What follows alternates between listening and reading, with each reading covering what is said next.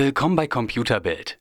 Das sind die News des Tages. Die jährliche Entwicklerkonferenz Microsoft Build findet vom 6. bis zum 8. Mai in Microsofts Heimatstadt Seattle statt. Auch dieses Jahr wieder ein knallhartes Programm, denn auch bei Google geht es vom 7. bis zum 9. Mai rund. Nicht-Entwickler dürfen sich vor allem auf die Keynotes freuen, die meist mit 1, 2 neuen Produkten enden. Der Musikstreaming-Marktführer Spotify will über sein bisheriges Kerngeschäft hinauswachsen. Als ersten Schritt nimmt sich das Unternehmen aus Schweden den Markt für Podcasts vor. Spotify wolle künftig Nummer 1 bei Produktion und Verbreitung von Podcasts sein, sagte Gründer und Chef Daniel Eck. Aktuell hören Nutzer die Inhalte oft über entsprechende Apps der Smartphone-Plattformen.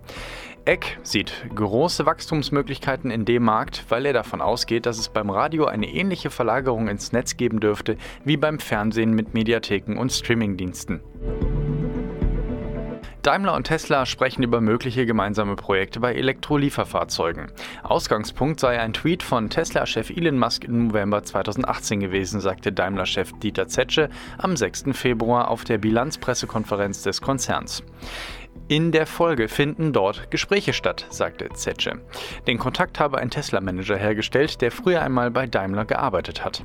Mercedes-Benz hatte das Fahrzeug im Februar 2018 bereits präsentiert, noch 2019 soll der E-Sprinter auf den elektrischen Vito folgen.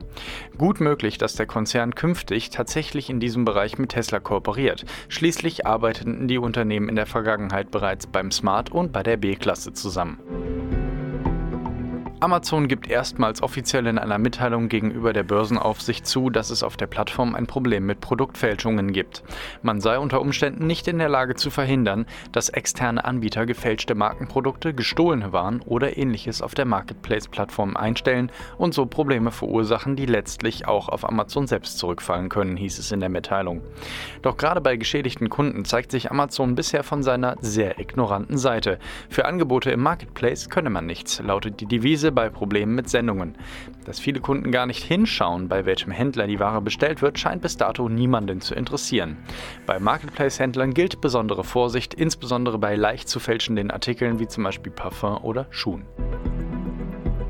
Via Twitter kündigt Elon Musk die neue Version des Model 3 an. Die besitzt eine kleinere Batterie als die beiden bislang erhältlichen Modelle.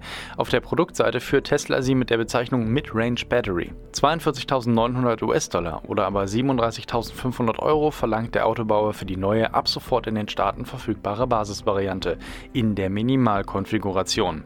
Ob und wann die günstigste Modellvariante nach Europa kommt, ist unklar. Ganz so günstig wird es aber nicht, denn wegen Zöllen und Gebühren müsse man mit rund 30% Aufpreis in Deutschland rechnen, so Musk. Die ersten Model 3 Modelle werden noch diese Woche ausgeliefert.